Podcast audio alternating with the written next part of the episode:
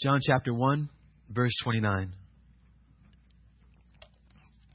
The next day, he saw Jesus coming to him and said, Behold, the Lamb of God who takes away the sin of the world. This is he on behalf of whom I said, After me comes a man who has a higher rank than I, for he existed before me. I did not recognize him, but so that he might be manifest to Israel, I came baptizing in water. John testified, saying, I have seen the Spirit descending as a dove out of heaven, and on him, and he remained on him. But he who sent me to baptize in water said to me, He upon whom you see the Spirit descending and remaining upon him, this is the one who baptizes in the Holy Spirit. I myself have seen and have testified that this is the Son of God. May God add a blessing to the reading of His Word. You may be seated this morning. We are continuing with our exposition of the Gospel of John, just a little bit up, a little bit, of the Gospel of John. The last time that we were together, we embarked upon the, the narrative portion of the Gospel of John. Within the first 18 verses of this chapter, the Apostle John has given us a theological look at Jesus Christ the first 18 verses of the Gospel of John, the first chapter of the Gospel of John, they are known as the prologue. The first 18 verses are known as the prologue. In the prologue, John has presented Jesus Christ as the eternal Word, who was not only with God, but who was also God. In the prologue, the first 18 verses, John has presented Jesus Christ as the creator of all things, as well as the one through which all things were made. In the prologue, verse 18 verses, John presented Jesus as the light who both gives light to those whom he chooses and wills, and also the one who gives life to those whom he chooses according to his will. Verse 18, or verse 12 actually. But to all who received him, or did receive him, who believed in his name, he gave the right to become children of God who were born. This is concerning how they were born or how they became children of God, not of blood, nor of the will of the flesh, nor of the will of man, but of God. We were born again because of God. It is God who gives life, and it is God who gives light. And this is the God, or the Christ, Jesus, that John presents as the one who came in the flesh. Verse 14 says, And the Word became flesh. The Word. He became flesh, and He put on display in the flesh the full glory and grace of God, because He is and was God, and He is and was man. This again is known as the hypostatic union, in which the supernatural joined with the natural. God became man this is God who revealed himself to man in a way that he had never done before. And it was done in the person of the Lord Jesus Christ. He reveals himself in the person of the Lord Jesus Christ. Now, John the Apostle, like a lawyer who is presenting his case, presents his first witness and calls his first witness to the stand as he makes his case for the messiahship of Jesus Christ. And the first person that the, that the apostle calls to the witness stand is the Baptist, John the Baptist, who was the first to openly testify or give witness concerning the Lord Jesus Christ. The first witness is John the Baptist. He comes to the stage and he's going to give witness to the messiahship of the Lord Jesus Christ. It was John the Baptist who was the last Old Testament prophet and who came in the spirit and power of Elijah. And he cried out concerning Jesus verse 29 Behold the Lamb of God who takes away the sin of the world. It was this John the Baptist who Jesus said, Among those born of women, there is no one greater than John the Baptist, Matthew 11 11. But not because John the Baptist was such a great man, and he was. But because of all the men that were ever born, God chose John the Baptist to carry out the greatest responsibility of any man ever born. This responsibility was greater than any military leader that led soldiers into battle. This responsibility was greater than any position held by a king, a president, ruler, or chief. This responsibility was greater than any corporate mogul or technology guru. John the Baptist was considered the greatest because he was given the great responsibility of announcing the arrival of the Messiah. Imagine the great honor. Imagine the, the great humility that must have come with that re- responsibility to tell the world, to be the first to tell the world that the long awaited Messiah is at the threshold. Behold, our King is entering. Can you imagine? God gives you that great privilege, this great responsibility. It humbled this man, John. And it was though every time he spoke, the only thing that he could say is, I'm no one. I'm not the one. Don't look at me. There he is. Behold, our King. Any time someone followed him or pointed their finger at him, he was quick to say, Follow him, and point his finger to Christ and not himself.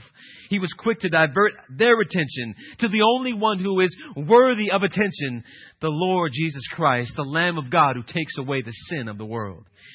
As John presents the first witness, we see that in this instance, the Baptist is on the stage for three days. What we'll see in this three day period actually happens over a, a week period of time. But the Bible shows it to us in three days. Now, we know that he preached the gospel for who knows a how long of time, but we do know in this instance, John is presenting Christ for three days. In those three days, we will see three different groups be his audience. And in those three different groups that come, John is going to make one emphasis. So we have three days, three different groups and despite the three days, despite the different groups, John is still going to focus on the same emphasis or the same point every single time. Day one, and I'm going to do a little bit of review just to catch us up from last week. Day one, group one, emphasis one. So if you're taking notes, day one, group one, emphasis number one. The first group that comes to John the Baptist is a group of priests and Levites. That's the first group. Priests and Levites. These priests, some of them were Pharisees. They served as types of intermediates between God and man. They officiated religious ceremonies and were viewed as the theological authorities in Israel. Now, the priests were accompanied by the Levites, who assisted the priests in the temple rituals. They served as kind of a security crew for the priests. The Levites were kind of a security crew. So as they go and are sent, sent, and we'll use that word, they, they are sent by the Pharisees, as we'll see later, they come with a probing question. A question that's been bothering everyone since John the Baptist came on the scene. And that question is very simple. It's very easy to understand why they would have that question. It is, Who are you? Who are you? We all want to know, Who are you? And the response that John gives back points to his humility. Because John the Baptist was perturbed, bothered. He was frustrated by the fact that they would even ask him, Are you the Messiah? The fact that anybody would even think that he might be the Messiah bothered him to know it, it made him angry. He did not even want people thinking that he was anything close to being a Messiah or the Messiah. To John, there was only one that should be considered the Son of God, the Messiah, and that was not him. It was the Lord Jesus Christ. Well, then who are you? Are you Elijah? Well, we saw last time that he denied being Elijah, literally. If you're asking if I'm the Elijah who came back from heaven, the one who did not see death but was taken up into heaven, back from there, no, it's not me. But Jesus did confirm to his disciples in Matthew chapter 17, verse 10 Elijah is coming and will restore all things. Elijah will come back literally. That's for the future. But I say, Jesus says, to you that Elijah already came. And they did not recognize him, but did to him whatever they wished. So also the Son of Man is going to suffer at their hands. Then the disciples understood that he had spoken to them about John the Baptist. So if you're not literally Elijah, are you the prophet that Moses spoke of? The one who would come and speak the word of God like Moses came and spoke the word of God? No. Then who are you? We need to take an answer back to the ones who sent us, which would be, as we find out later, the Pharisees. And the emphasis that John the Baptist points out is the thing that he lived to proclaim. He says in verse 23, I am the voice. Another version says, I am a voice of one crying out in the wilderness, make straight the way of the Lord, as the prophet Isaiah said, Isaiah chapter 40, verse 3. The last time that we were together, I emphasized the fact that John said that he's just a voice. But in studying, I, I, overlooked that the path was being prepared for the Lord. I, I in studying, I, I, I focused on John being a laborer, but then I overlooked the fact that John again points back to Christ. He's not even speaking so much about his labor. He's more speaking so about the one who's coming as a result of the labor, but don't focus on the labor, focus on the one who's coming.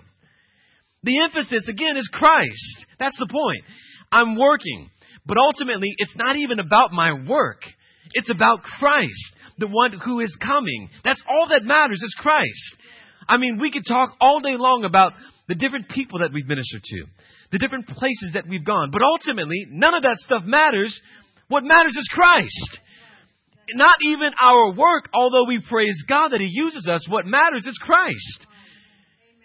And that's John's emphasis. He's saying, it's not even about my work, I'm just a voice preparing the way for God. It's about God.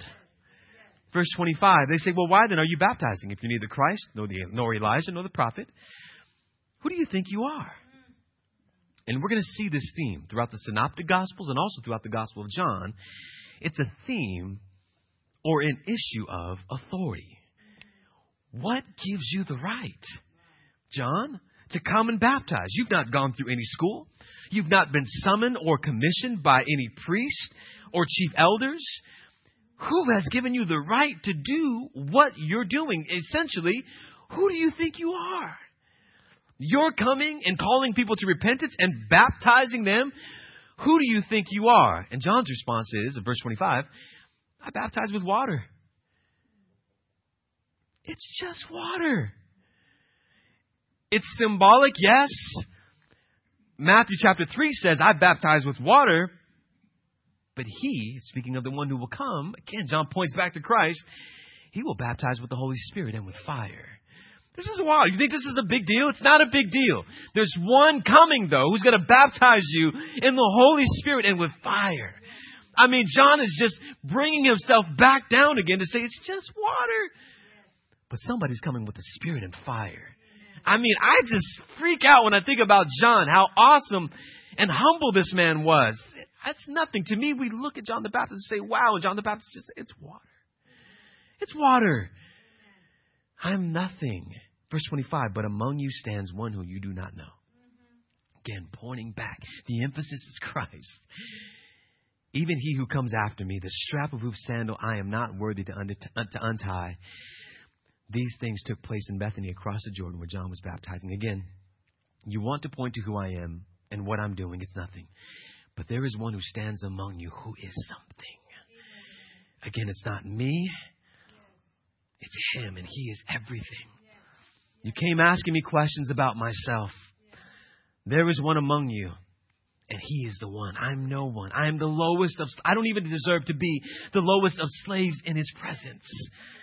On that first day, that first group came to John the Baptist, and the only thing that he felt worthy of speaking about was not himself. It was Christ, the Lord Jesus Christ. Amen. What about you? When you have opportunities to share, what do you talk about? What do you share about? What is your interest? Or what, what is your emphasis? Do you speak about a group? Do you speak about a building, a blessing? Or do you speak about Christ, the only one who is worth mentioning? What is the emphasis of your testimony? Is it you or is it Christ? Number two, second day, second group, same emphasis. Verse 29, we just read this. The next day when he saw John, when he's, the next day he saw Jesus coming to him, wow, and said, Behold the Lamb of God who takes away the sin of the world. This is he on behalf of whom I said, After me comes a man who has a higher rank than I, for he existed before me. I did not recognize him, but so that he might be manifest to Israel, I came baptizing in water.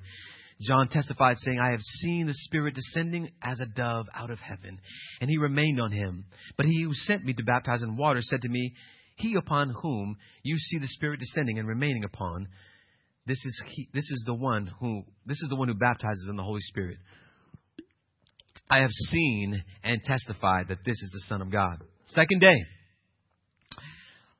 This is the next uh, sequence. Now, it appears as though the delegation that was sent to John, the Pharisees, they are still present. Who was also present, though, is a crowd. So before we have just the priests and Levites who were sent by the Pharisees. They are still there.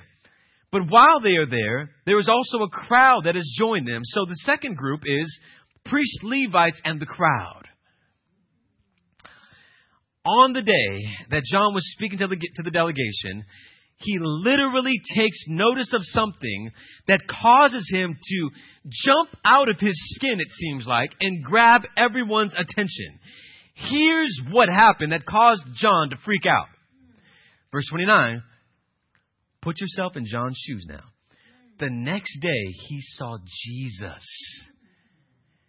coming to him. The statement is so dramatic that it could go over our head in reading it.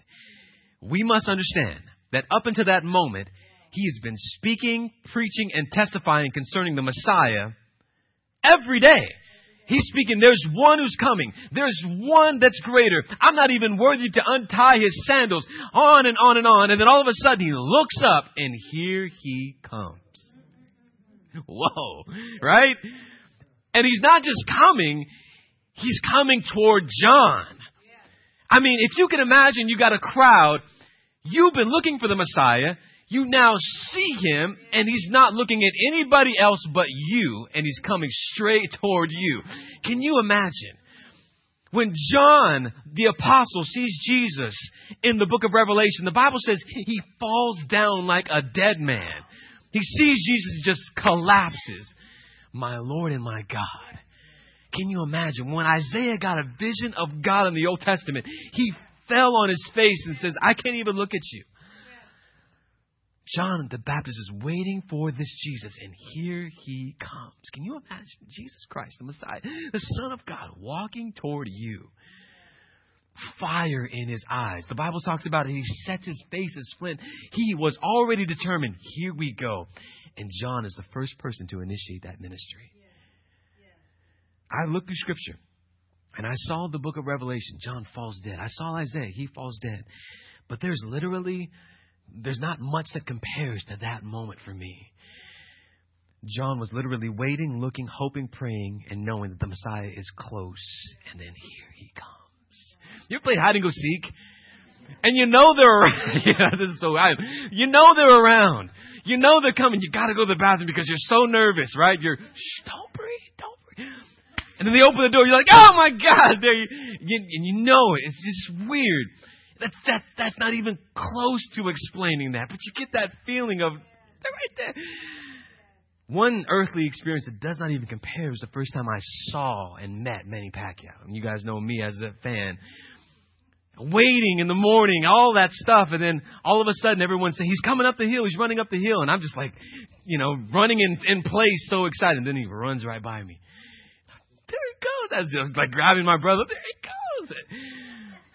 I can imagine John looks up, sees Jesus, and can't even contain himself, pushing people aside, splashing water, jumping up and down, maybe, and saying, Behold, the Lamb of God. Why a lamb? Why not behold the King? Why not behold the conqueror? Why not behold the destroyer? Instead, behold the Lamb. We see later that Jesus is called Rabbi, he's called Messiah, Son of God, Son of Man, King of Israel, but he's first introduced to all of Israel as Behold the Lamb. You know, a lamb, they're weak. They can't fend for themselves. The Bible also even calls them dumb, not Jesus, but the concept of a lamb was to be understood sacrificially all throughout Israel's history, God had revealed clearly that sin and separation from Him could only be eliminated through the sacrifice of an animal, more specifically, a lamb. No forgiveness or remission of sins could be granted by God apart from that acceptable substitute dying on behalf of the sinful people. The people were aware of this. They knew about Abraham's confidence when he went to go and sacrifice his son that God would provide a lamb. Or God would provide a sacrifice. They knew about the Passover lamb and the tradition of daily sacrifices offered in the tabernacle, then later in the temple. They were aware of Isaiah's prophecy in which he compared the Messiah to a lamb that was led to the slaughter. And all throughout Israel's history, they were looking for uh, the Messiah. They were looking for the prophet, the king, the conqueror. And Jesus is those things. But God sent them a lamb. A perfect, spotless lamb. The title Lamb of God John was looking forward to the ultimate sacrifice that Jesus would present himself on the cross for the sin of the world. And with that statement, John the Baptist highlights the purpose of his coming to announce the Lamb and also the purpose of Christ coming to be a Lamb. Jesus came not to overthrow kings, not to sit in palaces, not to give wealth to every single person or make every single person healthy. He came to deal with and to conquer sin. That was the purpose of his coming. It was spoken over him when the angels announced his birth, speaking to Joseph, the earthly father of Jesus, before he was born. The, the angel said, She will bear a son, and you will call his name Jesus, for he will save his people from their sins. Matthew 121. Jeremiah 17:9 tells us that sin is the main problem at the heart of every human being. And that is exactly the point of the coming of Christ to deal with that sin. The passage in this, in this verse says, The world. Behold the Lamb of God who takes away the sin of the world. Does that mean that every single person without exception is going to be saved from their sins? Well, to some people, they say yes. Some people, they will take this passage to mean that every single person is saved from their sins, therefore, every single person is going to be saved. This is called universalism. And they use it to state the claim that every single person will be saved. However, this word world or cosmos has a variety of meanings depending on the context. In this context, the world is speaking about sinful humanity in general.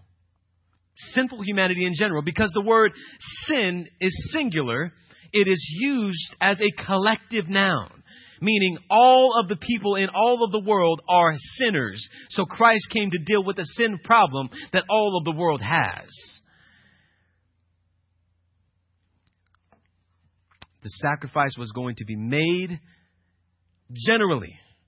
It is a sacrifice offered to all people without distinction. It was going to transcend national, racial, ethnic bounds. The sin of the world. Can you bring that air down a little bit for me, please? Now, although, listen close, although the sacrificial uh, death is sufficient, everybody say sufficient, sufficient to cover everyone's sins. John 3:16, John 4:44, John 6:51, 1 Timothy 2:6, Hebrews 2:9, 1 John 4:4. It is only effective for those who believe and put their trust in Christ alone.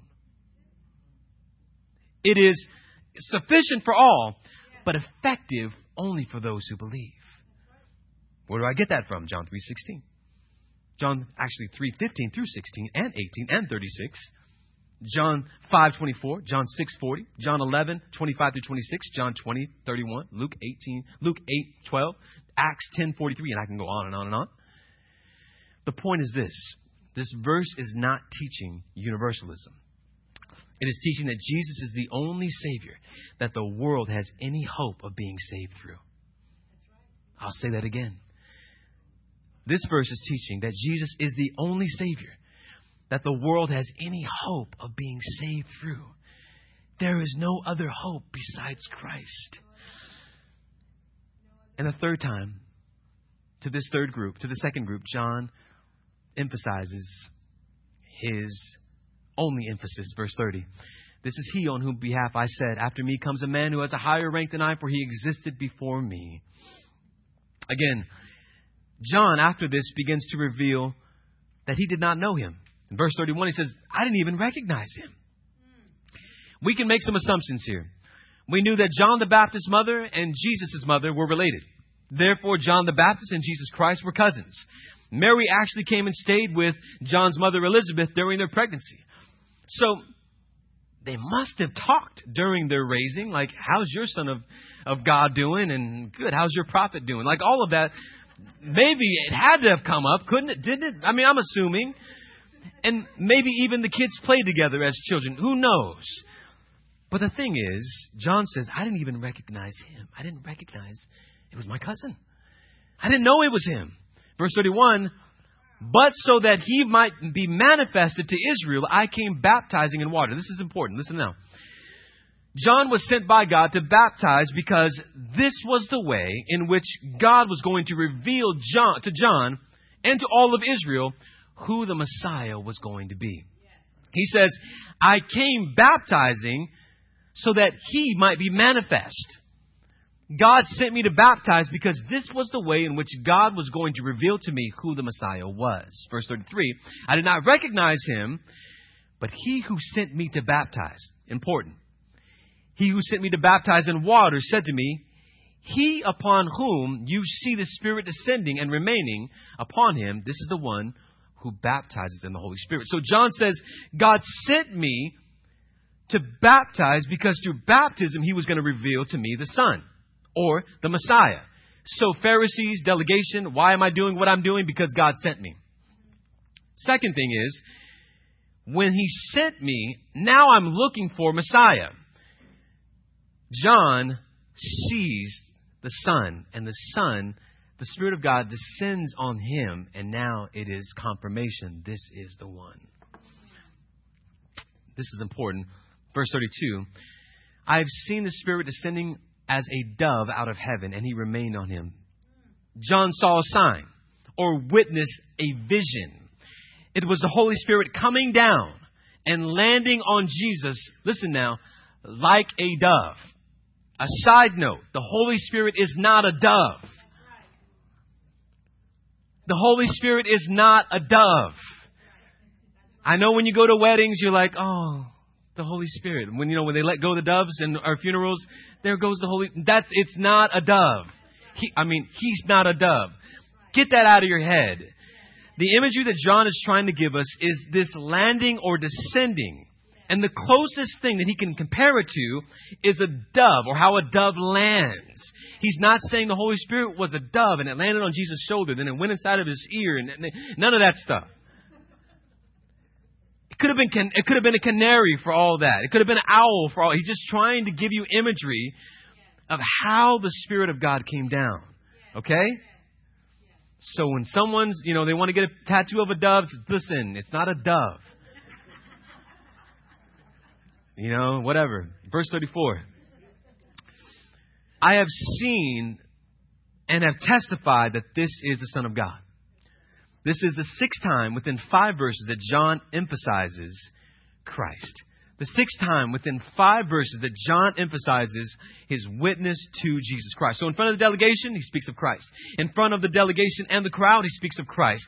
John speaks or testifies about Christ, and there seems to be redundancy even in what I'm saying. But can you imagine what John was saying? The only thing he wanted to talk about was Jesus. Can you imagine being around someone like that? That all they want to talk about is Jesus. That's why people at work hate you. Nothing else matters. Jesus is all that matters. You want to talk to me about? I heard Brother Ray, they call him pastor at work because all he talks about is Christ. That's a good thing. I'd rather you call me pastor than something else that rhymes with that word. You know that word, you sinners. That's why you're laughing. Yeah, right, Willie. Had to call you out. Huh? we know from this meeting that that John did reluctantly baptize Jesus. And this happened in the wilderness of Bethany. It's not the Bethany that we all are familiar with near the. Uh, there's one Bethany, and there's another Bethany that's further out into the wilderness. Number three. Third day, third group, same emphasis. Verse 35. Again, the next day, John was standing with his two disciples, and, and he looked at Jesus as he was walking and said, Behold, the Lamb of God. The two disciples heard him, and they followed Jesus. The third day, it's the smallest group. it consists of only two men. So the first day is a delegation. It's priests and Levites. Second day, priests, Levites, and a crowd. The third day, two men. And we know who one of those two men are because verse 40 tells us it was Andrew. But the other person is not mentioned because the writer of the Gospel of John is always reluctant to say anything about himself because the other disciple was John. John and Andrew are following John the Baptist until John the Baptist again speaks about the only thing that is worth his time, the Lord Jesus Christ, and says, Behold the Lamb of God. And as if, it, as I said last time, it was as if John was saying, What are you still doing here? Behold the Lamb of God. I'm camel's hair, locust, locust and wild honey. Behold the Lamb. Get out of here. Go. Go. And he is, in a sense, entrusting his disciples to Christ. He is, again, the willingness to become less, the willingness to get out of the way and to acknowledge this is not my show, it's not my stage. I have no stage, I want no stage. He is the Lamb of God. It's about Him. He was, in a sense, handing them over to Jesus, the one who created them, the Lamb of God. And I love they wasted no time. They went. They went right after him. And that's what a true believer does. When a true believer sees Christ, they don't think about it and say, uh, I'll wait a little while. I'll go bury my loved one. I'll care for things at home. They don't start to say, well, let me finish this job first, as the three people who came to Jesus. And they don't wait and say, let me wait till I get righteous enough. When they see the Lamb, they follow the Lamb. When they see Christ, they follow Christ. And John emphasized Christ again. He's the Messiah. He's the Son of God. He's the Lamb of God. And the only proper response to that kind of person who takes away the sin of the world is to follow him. That's the only response to Jesus is you follow him. If you don't follow him, then you reject him. And if you reject him, then there is a hell awaiting you. We point to him, we proclaim him, and we pursue him. That's the life of a believer. That was the life, as I get done with John the Baptist, that's the life of John. He lived to point to Christ. And his life was lived in such a way that he was living for something bigger than himself, and people could see it in the way that he lived. I mean, he lived in the desert. He had no other, no other pursuits in life, no other goals in life. His only goal was to live his life to point to Christ. And let that be an encouragement to you. That when people see your lives, that they see that your life is lived in such a way that it only can point to one person, and that's not you. You're not living your life to point to yourself. You're not trying to look, act, and be a certain way so that people can say, look at you. Instead, you want to fall down on your, fa- on your face before God every single day and say, God, change me so that I can be a witness for you. Give me your eyes, your ears. Let people see you in me so that I can point back to you. What a joy it was yesterday to proclaim the gospel to people in the marketplace. And it reminded me when I was sitting with those three individuals that this is the thing that makes the most sense in my life. Sitting down and sharing the gospel with three people and walking away with from them and them saying, "Thank you for doing what you're doing. Please keep doing it." Man, what an encouragement. I sat back and thought, "What took me so long to get back out to the marketplace?" No. We must live our lives in such a way that it points in everything that we do to Christ. We live to proclaim Christ, as John. That's our message. Our message is not our addiction. Our, our, message is not our prison. Our message is not our wealth or lack of wealth. My message is Christ. It's His life. It's His death. It's His resurrection. And it is His return. My message is Christ. I preach Christ. I proclaim Christ. I point to Him. I, I proclaim Him. And then last, I pursue Him we pursue with all that is within us the Lord Jesus Christ. We will not allow ourselves to be distracted or deterred from the pursuit that will cost us our lives, but it will ultimately gain us Christ, which is so much better. Let us be like John the Baptist, because this was his sole purpose for living to point, proclaim, and pursue Christ. Let us pray. Father, we come before you in Jesus' name. We do thank you for your grace and your mercy, and we pray for the strength to, to live out a life that points to you, to live out a life that we are bold enough to proclaim you, Lord, to cry out as John the Baptist did, and Lord, to live a life in which we pursue you with all of our heart, mind, soul, and strength. God, we thank you that you will do this great work in us. And that many people, Lord, will be the benefactors of you doing this work in our lives, and that they would come to the kingdom and taste and see just how good you are. We thank you for this in the name of Jesus Christ, we pray. Amen. May the grace of the Lord Jesus Christ be with you. Have a great day.